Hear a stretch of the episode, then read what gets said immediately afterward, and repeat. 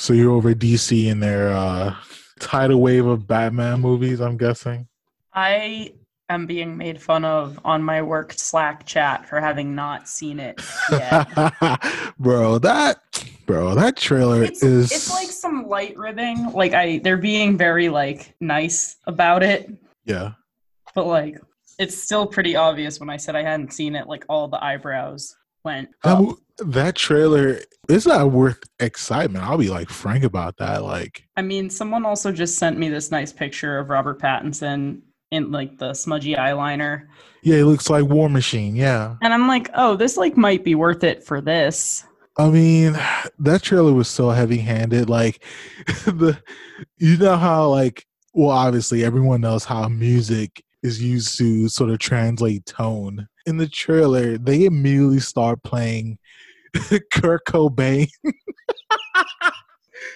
uh, as soon as I heard Kurt's voice, I was like, bro, not Hey. again. I mean, is it better or worse than Snyder using Hallelujah again? Before all the nerd boys jump down my throat, I understand that this is like a deeply personal song for him and like whatever, but like it's not a great marketing tack, Yeah.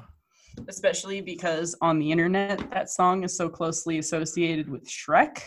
I, I'm assuming you're holding out from watching it. If you can convince me, I'll Oh, watch no. it right now. There's no, there's no need. there- There's Otherwise, no I'll, I'll probably watch it so the people at work like me. First of all, I know that probably they are listening. They have not made the, the film chat that I'm in from Formlabs has not made me feel in any way, shape, or form unwelcome or unvaluable in my opinions or tastes. Hilarious. In fact, they have all asked what my podcast is called, and several of them have committed to listening to it. So maybe we should start this whole bit over. I don't know. No, we're still going. Nah, we'll we'll leave that disclaimer in there. But I Uh, don't. you guys are great. Thank you for making me feel welcome. So you guys in this chat, man, I, I'm talking directly to you guys. We've had what eight Batmans in the last ten years. I don't see how you can watch this and be excited. I'm not saying I dislike the trailer. That's not what it is at all. If we legit never would have had a trailer for this movie, my excitement level would be virtually the same. Should should we release a we should do this again sometime like exclusive cover of me just angrily singing Hallelujah by Leonard Cohen asking for me. If you want that to be the new theme song for the podcast, you don't got to I was just gonna say like we we set up a coffee account or like a GoFundMe or whatever, and if people donate three dollars, they get to listen to me angrily cover Hallelujah. hilarious.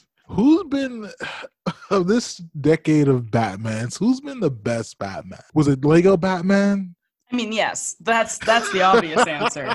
Lego Batman is probably my favorite commentary on superhero films of all time. I could watch that movie once a week and not get tired of it. The shit slaps. Do, do we I all also- agree that Batfleck was the worst though? No, Oh, who was the worst?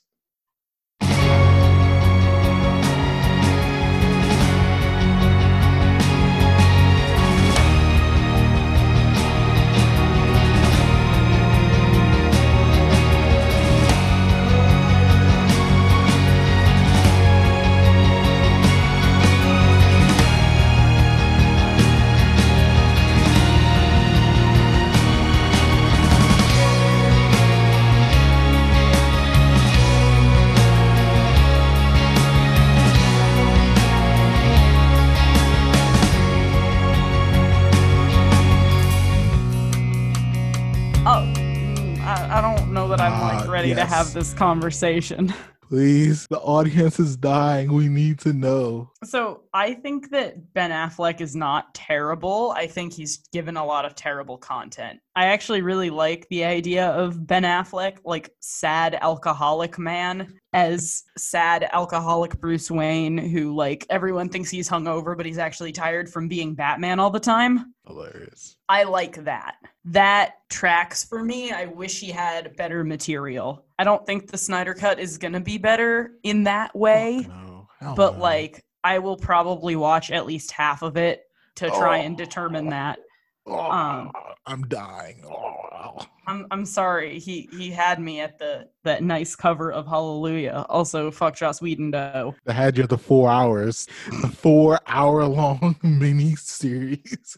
I am just happy that I can watch it in the comfort of my own home and pause to pee and stare into the existential distance whenever I need to. Anyway, so I would say that personally, I don't really like any of the Nolan Batman movies as Batman movies. Extrapolate that a bit more. I revisited The Dark Knight for the first time in like, I don't know, since it came out roughly this summer. And it's a good movie, but I don't think it tells a, a, particularly compelling Batman story. I'm not getting this weird tension between Batman and Joker. It's not about them fighting, it's all about a, a girl. Rachel. You know, where is she? So it's all about this girl, realistically. Yeah. Who I don't care about because she's not interesting. And also, oh, like, oh damn, she's not even his girlfriend anymore. I mean, hey man, Like, men, men have issues with ownership in women.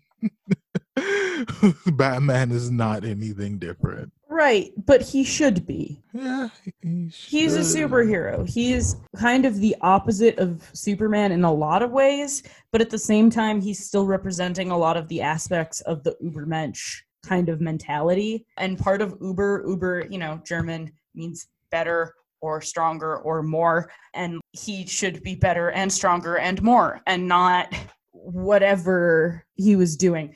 And I, I don't blame Christian Bale because I think Christian Bale can do a lot with characters. I think I kind of blame Christopher Nolan because he tends to be very minimal and basic with his character motivations. I definitely give you Batman Beginnings was the Batman movie. Everything else is just kind of Sa- the Sad Man movie. Basically. Ben Affleck is maybe the worst, but it's because I see all the wasted potential, not because he did a bad job. So if we take away everything else, if we only focus on the movies, you would make the argument that Affleck gave a better Batfleck performance than Christian Bale. I wouldn't say it's better, but I think they're definitely on similarly bad playing fields. it's a tie; they both lose. Yeah. Damn. Uh, I mean, hey, I And I, I hope like- that Robert Pattinson is able to bring a different take Mm. to Batman. Mm, no. Well, hear me out. Hear me out. There's this kind of sub-genre of Batman comics that exists, and I'm sure it has like an official like DC canon title, but like I don't know what it is and I don't care. So I usually call him Doomsday Prepper Batman, and that's the Batman that's got like crazy security systems, is constantly checking everything, is super anal, is super controlling, yeah, you know, and and that's how his trauma manifests. It manifests as him kind of being a control freak okay, and it kind of brings back some of the detective aspects of his earlier comic life. Yeah. well turning up that paranoia and that investigation much too high. And i'm hoping that that's what they give robert pattinson to run with. Because Woo i think just based on his physique alone that would be the best take for him woo doggy. I don't believe they are doing that at all. Like I've seen actually people kind of make the same argument. It would be better if we got the actual only Batman can solve this particular crime type Yeah. of movie. I think they're gonna try to finesse it to be a bit more detective like, but man, that I don't think the trailer was disappointing. It's just not exciting. should i check it out I legit don't think it was, it's going to sway your opinion either way. Can i just say that i just searched the batman trailer and the first thing that came up was the batman trailer song question mark Nirvana has Nirvana not translated. I'm really generation? excited for this like group of generation like kids probably a little bit younger than me to be like, yeah, I'm really into Nirvana. But like also I would just like to give a shout out to a favorite of myself. I don't know if it's a favorite of Mark's, so I can't call it a favorite of the podcast. Composer Michael Giacchino. Michael Giacchino, Step on Me musically. Oh, hey, hey, His stuff is great. And I'm excited for his score, I guess. Okay, I'm into the red. Oh, so you're watching it? What is this weird noise that things keep making?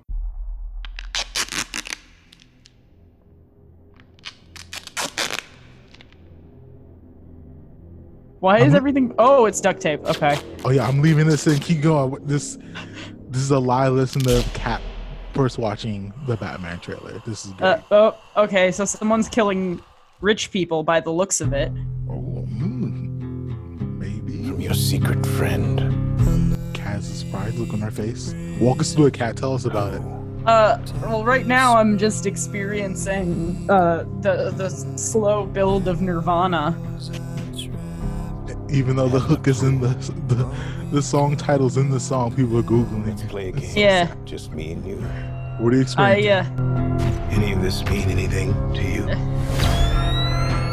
does does the phrase "to the Batman" mean anything to you, the Batman? What? Okay. You Gotta talk to a girl. Who who's our who's our Alfred here? Show me my content, please. He's the guy that is in Black Panther, the one armed guy in Black wrong to Panther. you? Okay. Because realistically, I'm only ever in Batman movies for their Alfred choices. Was that Penguin? Ooh, oh, ooh, I don't. With, with all those that knee prosthetic?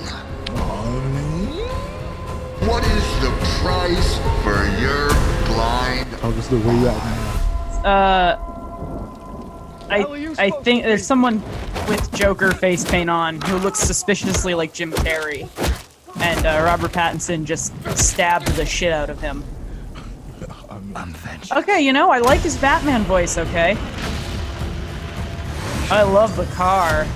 Whoa! This guy's crazy. Oh, we're, we're doing a lot of like red pseudo blood symbology. I see. Could we get a Batman Beyond movie? We should have got that before this movie. That's another, Honestly, that's another story for another day. Robert Pattinson is a retired Robin. I'm into it. How Okay, you, so let's let's take a chat about those question marks because that's the only thing that genuinely got me excited in this entire trailer. I'm here for a serious take on the Riddler in a film, finally. Please. Like don't get me wrong, I desperately want to cosplay Jim Carrey in that white sequin jumpsuit with the green question marks. Like I do. That's all I've ever wanted to be.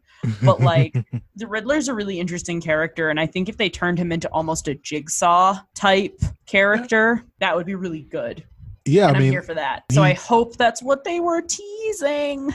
I mean, he definitely plays more into that detective side that people have been mm-hmm. wanting. Yeah, especially because when he has been in other Batman films, it has never been for the detective side. It has always been for the like, I'm going to do mind control. I'm like, come on, man. Also, like, not for nothing here, but like, there are so many good Batman stories, comics wise, that could be pulled from. Yeah, get me a hush movie get me a white knight movie make me some movies about like weird standalone batman stories I just don't want- understand I want why a DC movie- wants to go so dark. I just don't get it. well the issue is they have the comics to back it up they don't understand what darkness is cinematically Bong bong. physical inability to see is not the same as atmosphere oh, that was great. like Bro. most of suicide squad i remember being like did i leave my sunglasses on like this is so what what am i looking at Yeah. And that's not ambiance. That's frustration. At So least Joker was pretty consistently well lit. I think that's about the nicest thing I can say about it. That's the only thing I would say about that movie. I just think they wanted to pivot so heavy from Marvel that they just did it everything wrong. Okay. Have I ever told you about my like what I think would fix the DC movie universe Tell the audience. pitch? All right, guys. And DC, I have one request. If you ever decide to use this, you know, because obviously I know you listen to my podcast, DC. I know you you haven't missed an episode yet, and I really I'm grateful. DC, the mega corporation, for listening to us. First of all, throw out Six Flags as your rights people. You deserve better rides than that. But anyway, moving on. Uh, they got some decent rides. So keep going, keep going. Don't get lost. Keep going. I think that DC needs to flush out everything the DCEU has ever done. I'm And like with that. obviously the movies still exist, whatever, right? Like I want to see Wonder Woman too. So like I was gonna say yeah. Other than don't Wonder keep Woman, that yeah. from me, you goddamn monsters. Aquaman one was fine. I don't know what we're gonna do about the Amber Heard situation now, but just stop. Stop making DCEU movies. Stop. Just stop. We'll stop. and we're gonna reboot as hard R-rated animated film Um, they that are can't. telling. Co- hear me out. yeah, that yeah, are yeah. telling comic book stories using comic book art style and is creating a full atmospheric universe that's still serious but has a very different surface level gimmick than Marvel's surface level gimmick. I would support your point, but I think the only problem is Also, Uh, they've been doing good animation. Well, no, I was gonna say building on your point. I should say to say it better. What they did with Into the Spider Verse, what Sony did with that, and how remarkable that movie was. I think DC really should have took that as an example that you don't have to do all live action. Right. You can dump a lot of resources into the. Have you- field. Watched any of the DC animated stuff? Well, I did watch Harley Quinn. I just started season two of that. I've heard the Um, second season is better. So, as like a Harley Quinn like person with a lot of opinions, can you let me know if the second season is better? I'll Well, watch I'm the second season if it's good, but the first season didn't do it for me. Well, I'm higher on the first season than you are. I know that. On a scale of like one to ten, I would give season one like a eight point two or something like that. Like I thought it was enjoyable. So yeah, I can see Cat's face right now. But I mean, obviously, if I think it's remarkably better than that, like I would still Honestly, if it's two. if it's anywhere above an 8.5 for you, yeah, I will probably like it better. My issue is just that like I'm really tired of a lot of the dumb tropes that they throw, especially on Harley Quinn. yeah, there was And and a lot of them were one. a lot of them were out in season 1. yeah, I can concede to that. Yes. And I just like I don't party with those things. If I wanted to party with those things, I would go dress up and stand outside somewhere for a while. And you were mad that fucking Ivy got with Kite Man. I'm mm, well, yeah, first of all, she deserves better. Second of all, apparently there's like a lot more queer representation in the second season, but Ivy has canonically been a lesbian for a pretty long time now in the comics. And Yeah. Harley is canonically bisexual, so the fact that they just kind of were like, but what if they were both straight is like kind of annoying to me. I'll give you that. Give you that. apparently in the second season they kind of roll it back to like well you know how bisexuals are and like yeah yeah i i i, I really do in the second in the second episode second or third episode they bring in catwoman and they don't really pose it as well at least so far like in the episodes i saw they don't pose it as they're like exes or like they even have like sexual chemistry or whatever but it's kind of like ivy can definitely looks up to catwoman yeah. and you can kind of see like maybe you know there's something below the surface there yeah uh, i think a lot of the commentary on some of the men in that show i really like the the joke about joker and infinite jest that past guest of the show david avalone mentioned is Yeah. very funny However, there's enough other stuff that shows an actual lack of awareness for feminism, especially. Like, Harley Quinn would never, and I mean ever, willingly align herself with someone who called Wonder Woman. oh yeah yeah that's kind of She wouldn't. so. She wouldn't.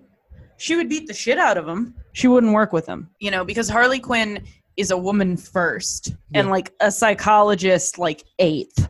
But still, like it's on the list.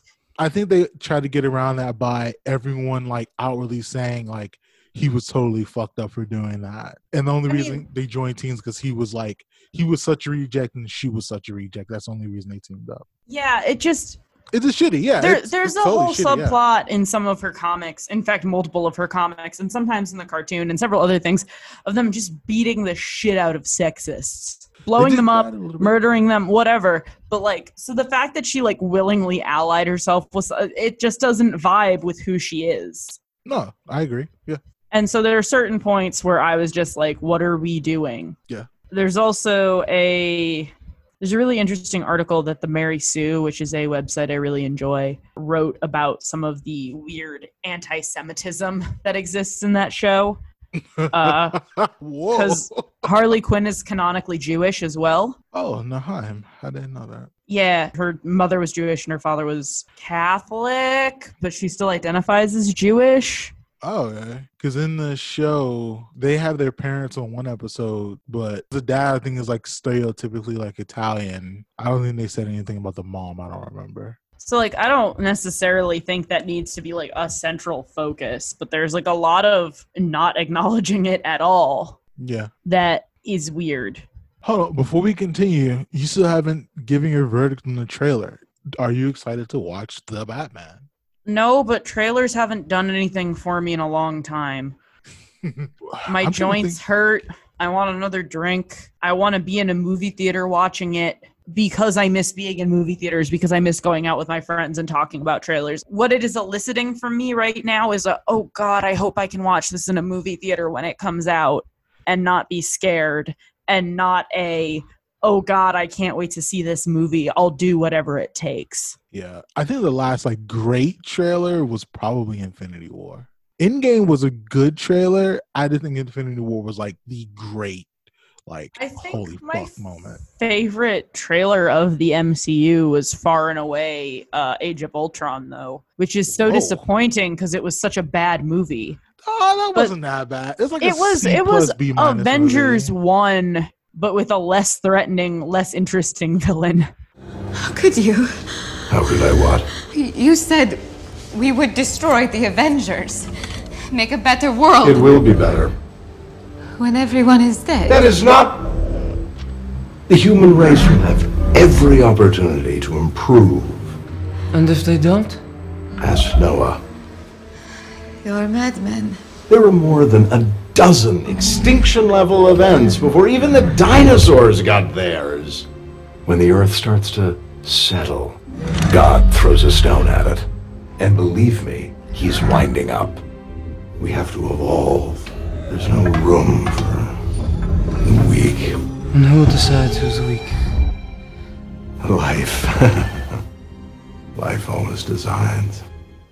Hey, hey, man, we're not gonna shame this '80s sex god, James Spader. I mean, listen, James Spader did the most with the least, and like I would, I would boing sound effect that robot, but like exactly. There's kind of a point though where you can't like emotionally engage with a villain whose mouth doesn't move when he talks. Like- hilarious, hilarious. AI, hold on. AI is gonna get us. AI is a real villain. That's what Oh, yeah, no, I us. I've seen Terminator. I know. I've seen Terminator 2 now. I see Terminator 2 now. So funny. I think Ultron is like a decent action movie. It's nothing nothing to write home about. And I'm Um, excited that like it gives me an excuse to talk about Scarlet Witch more because I like that character a lot in the comics and I'm glad she like gets to exist now even if she sucks and doesn't do anything. When they finally give them that show, yes or no, is she going to bring the accent back? I think the idea is it's going to change because it it shows them clipping through time and physical space. So I'm sure in some versions she's she's going to be Wanda, and in some versions she's going to be Wanda. It's like when Halle Berry they 86 the African accent in X Men movies. So I think it's going to clip in and out, like most of their physical settings are going to clip in and out. And I'll be really interested to see if Vision stays British. oh, Vision, dreamy Vision. Okay, but like Jarvis and Agent Carter is sig- whose like voice is very similar, obviously, because like Vision is the physical manifestation of Jarvis the Butler Yeah. through Jarvis the AI. So anyway, it's very complicated and also fake, so whatever. But Jarvis the Butler and Agent Carter, I think, is significantly dreamier than Vision. Change my mind. Also, his wife is a badass. I might just be into his wife. That might be what this conversation actually is. I might be really into Anna Jarvis. And the truth finally comes out. Surprise, guys. I'm bisexual. It's never come up, I know. I think it's a fine trailer. That's I'm really cool. tired of trailer houses existing. I wish they didn't exist. what do you mean? So trailer houses are like remember the Suicide Squad Bohemian Rhapsody trailer? That was like pretty good. Yeah. That was made by a trailer house. So th- it's a group of people that hang out and they get given basically all of the footage and then they're they're told to make it the most interesting possible and sometimes are given some like plot points or like interesting bits. Hold on, that's not done internally? No. Wow. And I I, don't like that. that it isn't done internally. Hold on, even for Marvel? even for Marvel, there's a group of people whose job it is to like edit the Hulk out of trailers. Well, I, I think Marvel does a really good job though. But I get what you're saying. I, I kind of agree. Kind of groupthink a little bit. I'm watching that Bohemian Rhapsody trailer right now, and I'm already so much more engaged than I am with the Batman trailer. I mean, the Batman trailer, it's not exciting. Like, unless you're a diehard Batman fan, I don't see how you watch that trailer and feel excited. I'm a diehard Riddler fan, so I am jazzed about that. I'm Also, well, I will just a- say that watching this movie, I totally forgot what a just absolute sex object Harley Quinn is. Like, that's all she is, and nothing else. All of the women in this are sex objects, and that's all. At least in Birds of Prey, it's obvious she's dressing herself. Shout out and- to Jeffrey Wright and his wigs in this new trailer, and- though. And for uh, Suicide Squad, which actually, the new one, The Suicide Squad, where she actually looks like a human being and not an exhibition at a fetish convention. What makes me want to get close to someone and snuggle? Fear. Salutations, I'm Melisette, and on A Frightful Fret with Melisette, I read classic horror stories combining audiobooks and audio drama into a podcast. Come away with me into the darkness and let me make your ears tingle with the sensation of terror. A Frightful Fret with Melisette. Available everywhere podcasts are, and find us at ourfrightfulfret.net. Don't forget. Should this episode just be breaking down our favorite and worst trailers? I mean, no, because I sat through fucking Palm Springs for this. Oh, damn! You don't like Palm Springs? I did, actually. That's not super fair. I liked it more than I thought I was going to. Well, I sat through She Dies Tomorrow for this. And Yeah, that's more accurate. That movie gave me a literal migraine. I whiffed on that one. I'm sorry about that one, boy. That's okay. We could have watched the Pickle movie instead. Yeah, fuck, that would have been a better choice, man. Okay, so should we start by talking about what we liked about it? Uh, we saw Michelle Rodriguez abs. Uh, yes. mean, Uh, I do have a couple things that I liked about it. So, generally speaking, I thought the concept was really interesting. It kind of exists in this like space beyond like a traditional horror movie, right?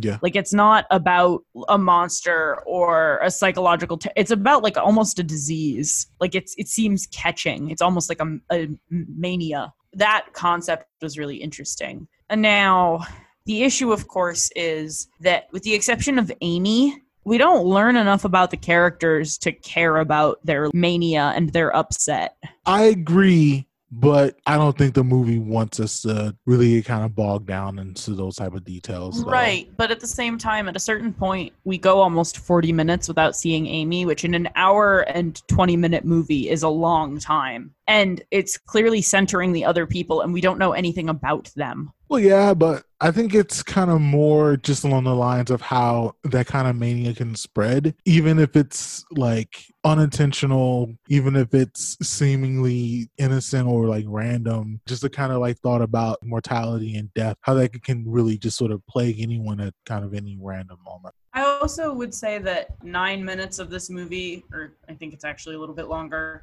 but again, it's not a very long movie, are aggressively strobing lights. Yeah, it happens a couple of times. Yeah, And for a long time, and it just was not pleasant. very disorienting to say the least. I will say I also I did like the aesthetics in a lot of ways. I liked the very very bright colors. I thought that was kind of a fun aesthetic shift for a horror movie. I also liked the ambiguity. I found that I liked the last maybe half an hour or so significantly more than I liked anything else in the movie. Of course, by then I was already so kind of unengaged yeah, it didn't even was- matter anyway. yeah, I would say I think I gave it like a two and a half, and that Yeah. and then I believe the next day I downed it to a two because I won't give it better than like it was competently made and like one scene was interesting, uh, which is I believe I gave 16 Candles one full star.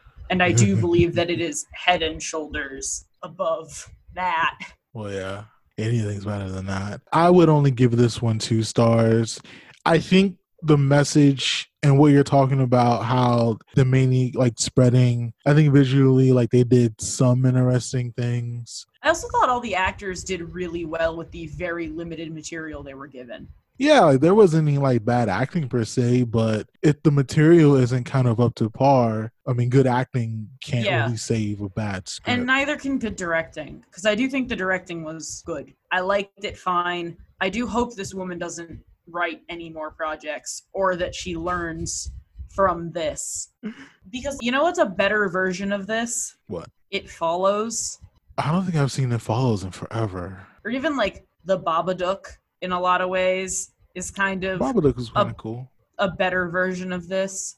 The idea of like you see the like desperation and the mania and the like depression build and come across in weird ways and obviously it doesn't have the like time frame of it's tomorrow but you see all of the ways that one thing ripples Yeah. in one life also hey chris messina you're cute please get more jobs Hilarious. Just keep keep fighting the good fight home slice I think this is the most art houseiest movie we've covered on here so far. yeah Um, and I feel bad kind of dumping on it because it's like the first artsy movie we've covered, and we're both just like trash. Hey man, if it's no good, it's no good. Like if we would have covered like the killing of sacred deer, I would have spazzed on that movie too. Right. Like, that movie's just no fucking good. I really wish I liked this movie better. I really wanted to like it. I think there's a lot of really good portraits of desperation that exist in this movie, yeah. but I don't know that it justifies its own existence yeah. in just being good portraits of desperation. This being like a straight to Amazon movie, it feels very appropriate. I spent $4.99 on this. I mean, Your average Amazon rental is $3.99. I Uh, mean, What was that extra dollar for, man? because it's so new, it's so All the colors? Like Oh, what? I mean, that's four ninety nine more than I spent, but that's neither here nor there. Well, I do like to support my female directed projects. you can do that. I'm into that. You can totally do that. There's Huh. better ones to support. Oh, absolutely. We've had a bit of a hard time sourcing a lot of female directors for this here podcast. So, uh, well, we have pretty good episodes, but we do. Don't don't under don't give us less credit than we deserve. no, but I mean, like, in terms of sourcing them, like, we could come up with a thousand male directors who have at least three films, and there's definitely fewer available women in the same regard. No, touche. It's not their fault, That's, but that's touche. more what I'm trying to say. Yeah. Is that like I'm happy to give five dollars to a woman director, you know, if that means someone goes, Oh, hey, this made some money. We should fund more female directors. Well, I mean, speaking of women directors, the old guard. Admit it, boss, you missed us. I did. The job, guys. We can do some good. Have you been watching the news lately? Some good means nothing. I don't know about this, guys. We're not helping. That Yeah. good transition, man. Yes. That was very slick. Now that would have been a movie worth I could give five bucks to. That was a good one. It was good. Yeah, solid action film. Solid action I- film. Yeah, I will say that I really enjoyed like the team a lot. The collective narrative they were in was very cliche. I could probably, if I really wanted to think about it, bust out at least five other movies with this exact same plot almost verbatim. Well, I mean that that's not necessarily a stretch. So yeah, And that's without trying too hard. I I, mean, could probably get 10 or 15 if I really wanted to think about it. you can see the sort of influences throughout the movie, and everyone kind of comes together. There's one outcast, and then they get their M at the end. So Yeah. yeah, It was good. I enjoyed it. I'm glad I watched it. I'm hopeful that it is a good cornerstone for an interesting action superhero augmented. Like it's I think it's an action movie first and a, a superhero movie second. Yeah, And this I is a thing that I've been hoping for for a while where we start getting genre movies that happen to have superheroes yeah. so I hope this kind of niche area continues to grow in that regard. KiKi Layne, who played Nile, Yeah. like it's so funny seeing her in a movie as like soft and romantically beautiful as if Bill she could talk to this movie where she's power driving skulls into the ground. Like that was pretty. she gnarly. has this ridiculous energy that reminds me a lot of Copperhead in the chunk of Kill Bill I've seen. like even their kind of like idle movement, like the way they kind of move back and forth when they're not actually like moving, moving, yeah, has like a very similar franticness. yeah, And I really liked that. I liked that even standing still, like these people were alive. yeah. Charlize does Charlize things, which I'm very happy that she does Charlize things. Charlize could like run me over with that car she drives in Mad Max Fury Road, and I'd thank her. Like, I mean, sign me up. does she do twofers? yeah, like can can we split the rate? we split the rate of getting run over with a 16 wheeler. I mean, I'm down. Yeah, all right. cool. I can chip in for that. All right. But no, I think everyone did a fairly well job for this one. And if this would have been a movie like in the movie theaters, how I kind of like, you know, going to the theaters, being a big screen, I think that would kind of elevated it a bit just for like the know. funness of it. Not the story or anything. I guess just the enjoyment of it. I feel like if this came out in theaters, though, it would have been panned. Like, I feel like it Oh, would have yeah. been critically like Yeah. maybe a two and a half star poll 'Cause, for like- most, if that. I mean, because right like- now it's three on Letterboxd. So Yeah, and then it would have kind of faded off into obscurity. I think releasing it on Netflix in the middle of a pandemic probably helped it. oh hell yeah. And honestly, like I watched it at my dining room table, dimmed the lights, got comfy. I had a great time with it. I enjoyed watching it there. At one point, I think I paused to eat dinner. Like that was fine. Oh, that was yeah. good. I don't know that I would have sat through two hours and five minutes of this in a theater and felt as happy about it. Um. Yeah, it was a little bit. It was like a bit long. Yeah. Nine dollars a ticket for that. I don't know that I like as much as like eleven dollars a month, and also I can watch other stuff for that. I'm sure this is probably gonna sound like, "Hey Netflix, stop making prestige movies," and it isn't. But like, that was good. Thank you for hiring Gina Prince Bythewood. Please continue to hire her. I'm very excited for the Old Guard too. But also, thank you for not releasing that into theaters like that.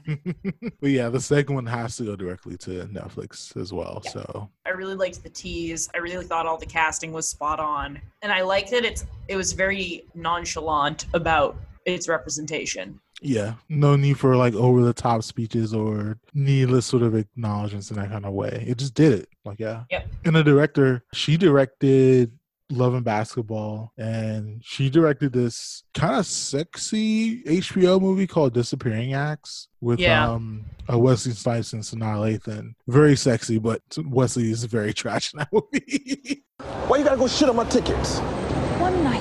One night in fucking months. My birthday. I want to go out, be spoiled a little. Oh, be spoiled. So because I can't buy you front row seats, you gotta punk me out in public? No In front of that motherfucker? No one told your ass to drink on the job. You know what? Fuck you.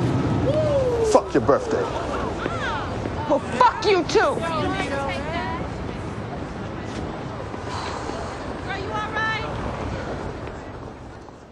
She also directed The Secret Life of Bees, which is based off of a much better book. Oh. It's still a pretty good movie, though. Actually, I was Um, gonna say my man Roger Ebert, he loved that movie. I read the book first, so I was a little bit spoiled, I think. Oh yeah. But I thought the movie was really great, and it was kind of right in that prestige period for Queen Latifah. Oh, She's yeah. delivering a big performance in that movie.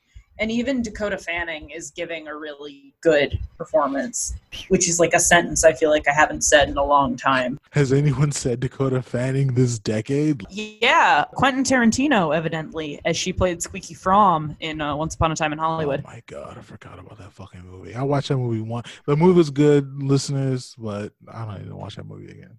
I think I will probably watch it at some point and literally like sit down with a notebook and just go like, okay, this one is Squeaky Fromm, and this one is this, and this one is this. I mean, we, Break down the timeline a little bit further. I mean, we're probably gonna watch it at some point for this. endeavor. Probably. A- And, uh, listeners, as you can tell, we're very excited about that. I'm. I think I'm more excited about it than the idea of watching Pulp Fiction again. Any of you fucking pricks move! And I'll execute every motherfucking last one of you!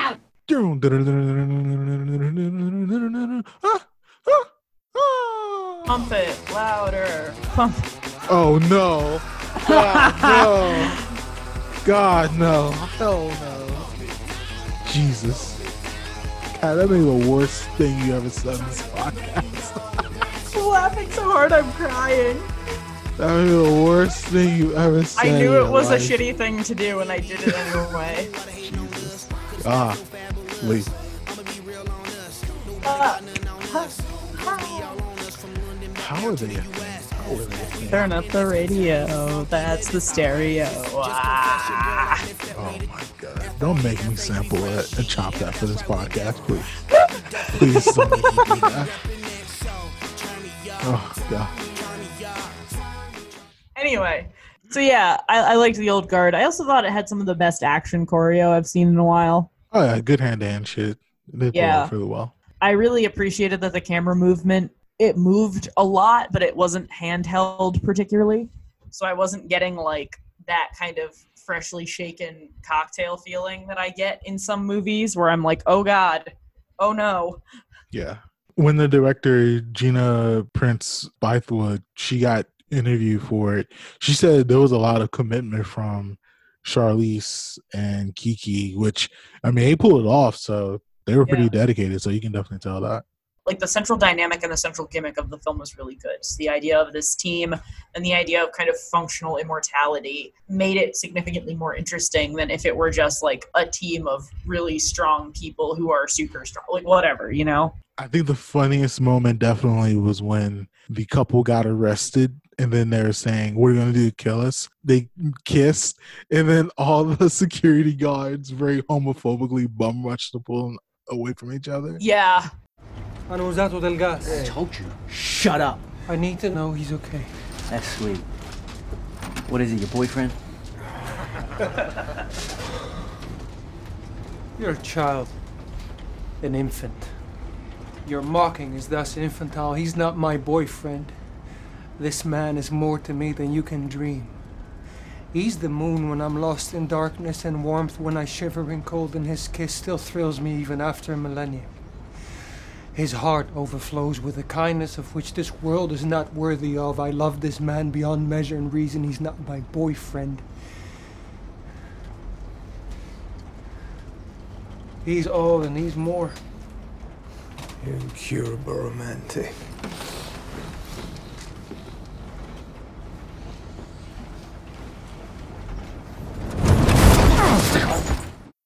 Well, I like that, they, that at first they kind of like pause because they're like, they're in love and we should respect that. And then they're like, oh no, we're men. This is real gay. Like, Oh, there's some gay shit going on here, buddy.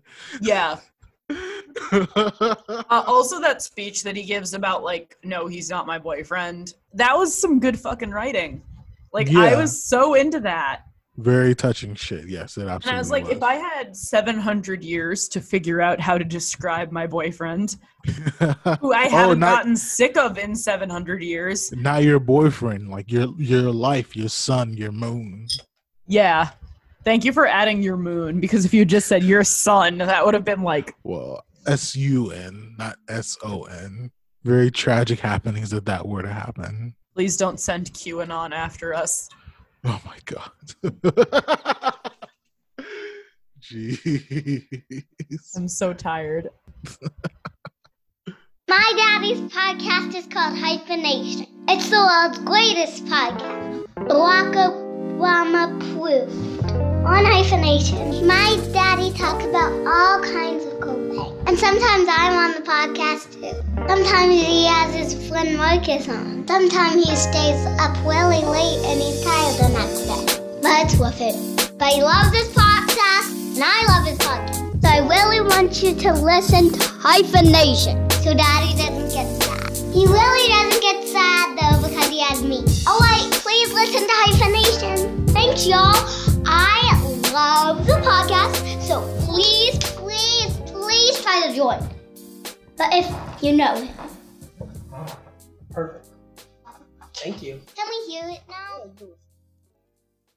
Speaking of better times, Palm Springs. Palm Springs, yes. I actually see though you rated Old Guard higher than Palm Springs though. Yeah, Palm Only Springs Only a three. little bit. Remember how I said that I struggled with a lot of comedies, especially like the first half an hour, 40 minutes or so? Yeah. I had that issue with Palm Springs as well. I don't know how to say this in a nice way, so I'm just going to say it in a way that feels authentic to me. Uh. Andy Samberg has never played a character I didn't want to kick through a plate glass window. That's his whole thing though. And sex, I assume. You fuck other people in here? Great question. You must, right? I have, but it takes a lot of work, and I try to live my life at this point with as little effort as possible. Huh. Have we roped up? No, at least I don't think so. So, like, who else? Besides Misty. Daisy, the barkeep. You know, I once hit a guy with his car. Oh, yeah? I don't think he ever walked again. Darla. If you insist. I bet that was great. You would have bet right. What about Tala? No, but I have tried. May I cut in? It's the first dance. And that's a deal breaker? Yeah, and I've never found it endearing or funny. That's the whole thing though. Except his character is clearly coded to be endearing or funny in most of the movies he's in. Because if he wasn't, he wouldn't have one or sometimes several beautiful girlfriends throughout the course of the film. It wouldn't be coded as like he's nailing it, he's winning, he's being successful, blah, blah, blah.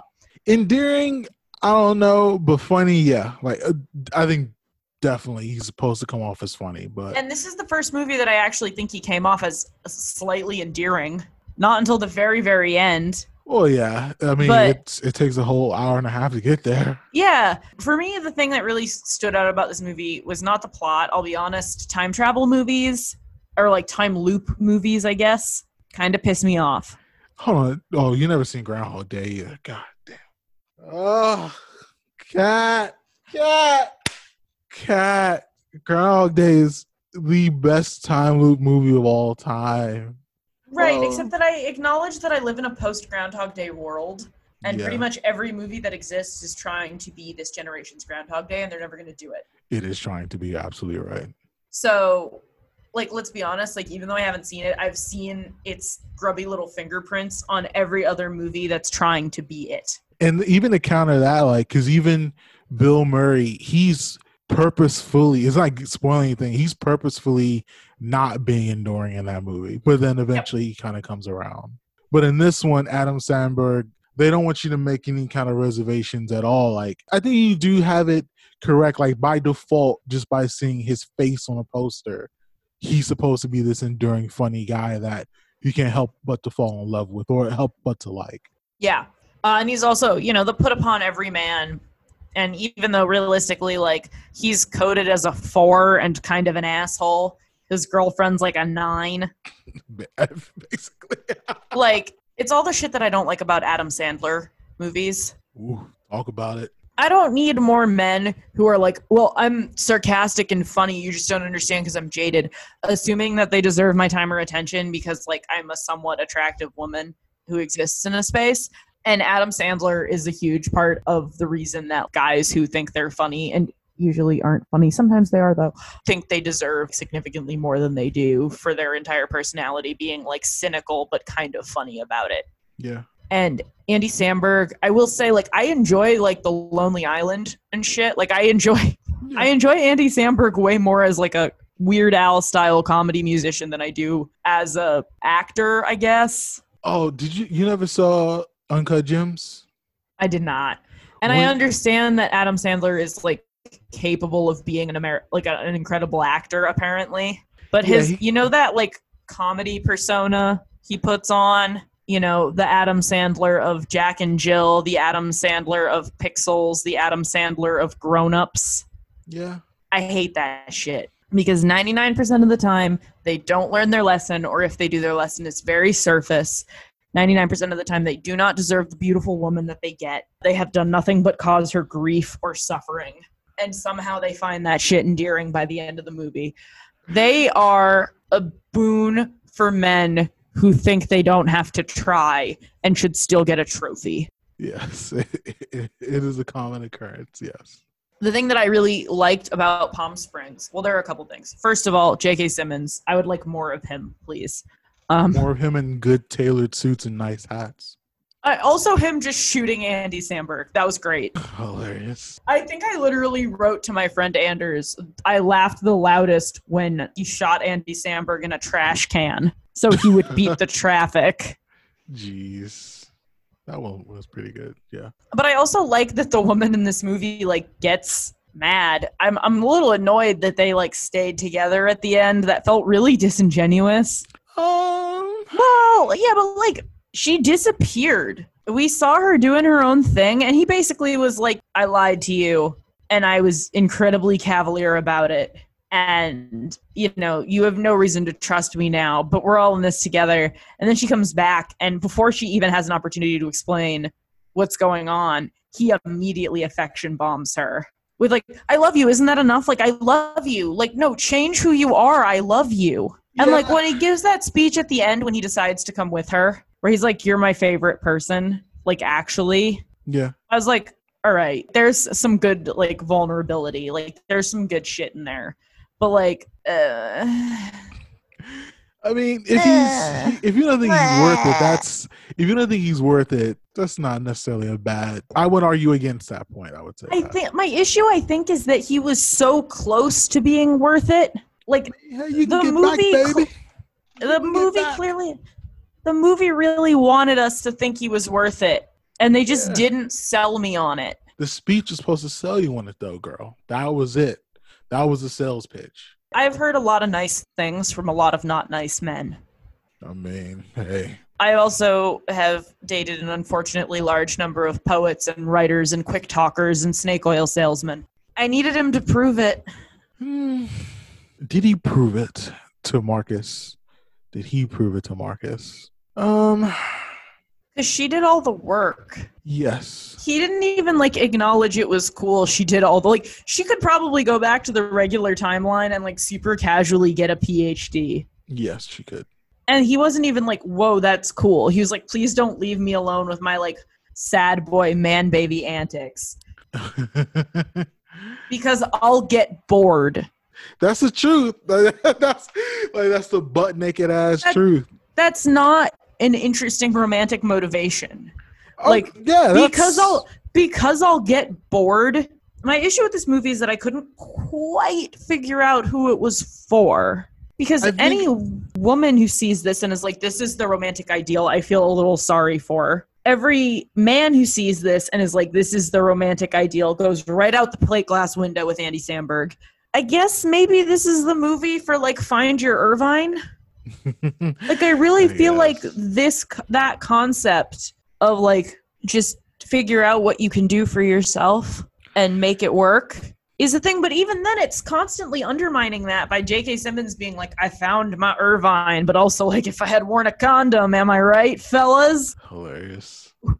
is it why is like about it. male male happiness with domesticity always framed as like not real because men don't for whatever reason men just don't default to that believing that and, and Except that's that a lot of them do. So like, where's a movie for them besides Mr. Mom? Because that shit doesn't count. i think from a male perspective it's always this shit of like i guess maybe the grass is always greener i guess like If this movie had pitted J.K. Simmons as I found my complacency and at least I get to be a good father every day, and Andy Samberg's complacency as like fuck it, it doesn't matter, I can do whatever I want every day, and then Andy Samberg learns when there's Sarah showing up that like oh it does matter how we treat other people. Come on, Sarah, I've been here for a while. Then it turns into him and J.K. Simmons agreeing on that point. And then her coming in and saying, We can leave, and him going, But wait, I just got the hang of it here. That's mm-hmm. to me not a huge tweak, but much more interesting than, well, every day is the same, but God, if you leave, it will be boring. hey man if the love of your life leaves you man it gets boring what can i s- Well, yeah, but he had the option to go with her. So why would he choose that at all? he, I guess him losing her for that amount of time. She studied astrophysics. I guess that for that amount of time, he was just lonely. He realized he would much rather be with her than to stay in this kind of false reality that he built up for himself. Well, that he's trapped in, or at least seemingly he thinks he's trapped in. Again, I'm not trying to hate on this movie because I did genuinely enjoy a lot of aspects of it. I just feel like this movie needed like one more script passover. I think this has the potential of a really good a really good romantic comedy that happens to also be a time loop science fiction whatever whatever movie. And it's just not like I I'll be honest, podcast actor we talk about a lot who was the dad in this movie and also the asshole in Sex Lies and Videotape was like fucking hilarious in this movie. Yeah, Peter Gallagher. Yeah. Yeah, there were a lot of moments in this movie that I thought were really funny, and a lot of those moments were not based on like Andy Samberg. I won't say Andy Samberg because realistically, like I think he's all right in Brooklyn Nine Nine, and I feel bad just shitting on him. But like the Adam Sandler mold of like men can do the bare minimum and still get a really beautiful woman. I was hoping this movie would be based a little more on that and a little less on like men can do the bare minimum and still get beautiful women and one who's a fucking astrophysicist now. Like So I guess to kind of wrap it up, because there's some points that you did bring up that I did kind of want to address. Even the point of who is this movie for? Like, who does this movie actually serve? I think kind of the overall point, particularly for Andy's character, the only thing I can really extrapolate from it is just kind of an idea of just defeating nihilism. And I agree with you. Like, I think the time that they spend together, I think all of that is building Sarah's love for him. But in particular, yeah, he doesn't necessarily do anything kind of out of the ordinary, extraordinary that we can see that is all this this thing that he does that you know kind of deserves her love or whatever. he's also kind of outwardly unsympathetic when she has like a, a straight up breakdown. Yeah, and so he's like he's someone that he doesn't he's he's shown that because he's stuck in this loop, this perpetual state of he seemingly knows what his future is and he just doesn't care. I think this movie is about kind of defeating what men believe these kind of falsities of what kind of life is and allowing yourself to have room for people to kind of make your life better. But even then, like that that is still pretty that? trash though. That's still pretty trash. Can I push on that a little bit though? Yeah. Okay. This is gonna sound like such a dumb question. I swear to God, I don't mean it to. You've seen The Lion King, right? Yes. So you know how the narrative low point of The Lion King is when Simba decides, you know what? Yeah, Hakuna Matata. I don't need to care about anything. Yeah. And then something shows up in his life, and he's like, "Oh shit, maybe I do need to care because there's like some hot lion booty out there." Yeah, same thing. Yeah, except at the same time, she pulls herself out of it. Yeah. When he go, she's like, "Yeah," like it's kind of like imagine if Timon and Pumbaa, after Simba was like, "Yeah, Hakuna Matata," were like, "No." When you do it, you're an asshole. Yeah. It, yeah, it- yes, but like Yeah, that's yeah, what he does. She's like, none of it matters. Fuck it, and he's like, mm. The only difference, the and actually, it's it's better from the Lion King's perspective. The only difference is, eventually, Simba has to fight for his family and his land. Right. Andy Andy Samberg just goes along for the hey, this beautiful woman can get me out of this loop. Let's go. yeah, and like, I don't terrible- know. That, no, no, I no. I'm we're agreeing. Like I think you feel like I don't agree with you. Like it's a terrible thing to have someone attached to another person's wagon. Like that's I guess I basically just- what this is it. I guess I just don't need another movie where man is rewarded for bare minimum. Nothing wrong with I'm, that. And I'm I'm really tired of that. That's a lot of the reasons I don't like a lot of like modern kind of comedy shit. Like I enjoyed Booksmart because it kind of turns that on its head. But even some of the movies that we covered when we did Landis, like I feel like at least the men like learned something. No, you're right. You're we're we we What did he learn? Besides, like maybe I should trust the woman that I've been dating for like over a year at this point. That's the lesson. Men need to trust women. That's what we came to it. We came to the conclusion. So why didn't he just learn that on like? Because men are dumb. Yeah, but like even Okay, and also like not for nothing here, but like could we have maybe gotten one woman in this movie that wasn't a cheating sack of shit? The, the sister. She was a beautiful, gorgeous woman who saved her. Was so selfless, but still got screwed over by her husband. He's gonna spend the rest of his life making that up to her. He fucking better. Oh, and actually, it's the end of the movie splits two different realities. By the way, I I Oh, thought yeah, that was- immediately afterwards. Yeah. Well, I do like at one point she was like explaining it, and he was like, "No, I haven't considered the multiverse." Yeah, the mo so the it's it's two at least at a Which minimum. means that we could two get parallels. two Palm Springs twos that take place in alternate timelines. But, but And if that one of them- happens, we get Palm Springs 2, and I hope it's also called Palm Springs 2.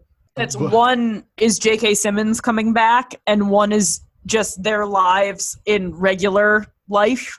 I'd be all in on. because it's two different JKs. So it's the JK that that has been stuck infinite, well, semi infinitely, and then the one in their reality who went to the wedding and then went back home and lived the rest Yeah. of his life. That's my hope if they do sequels. See, man, this is why we have this podcast. Because when you ask the question, "What's this movie for?" It's to tell men to stop being dumb and trust the women in their lives. Like that. And it's also a J.K. Simmons vehicle, obviously. Hey man, put J.K. Simmons in fitted suits and cool hats. That's all you need to do. Be kind, be hopeful, be optimistic, never get down. It's all gonna be okay. All gonna be all right. We're one people, we're one family. We all live in the same house. Not just American house, but the world house. I wish you well. Find Kat at Kat Chinetti on Twitter, Twitch, and Instagram. Find Marcus at Show and Mad Love on Twitter and Instagram. Please join our Facebook group at We Should Do This Again Sometime and follow us on Twitter at Kat, K A T, and Marc, M A R C. Read us at catseesmovies.tumblr.com and the Marc Rob, T H E M A R C R O B dot wordpress.com. Be sure to tip your waitress at Catherine Chinetti on Venmo. This podcast is executive produced by Kellen Conley and Eric Greenlee under Hyphen Podcast Group in conjunction with It's Like a Podcast or whatever. Thanks again for listening. We should do this again sometime. This is a hyphen podcast production. Are you not entertained?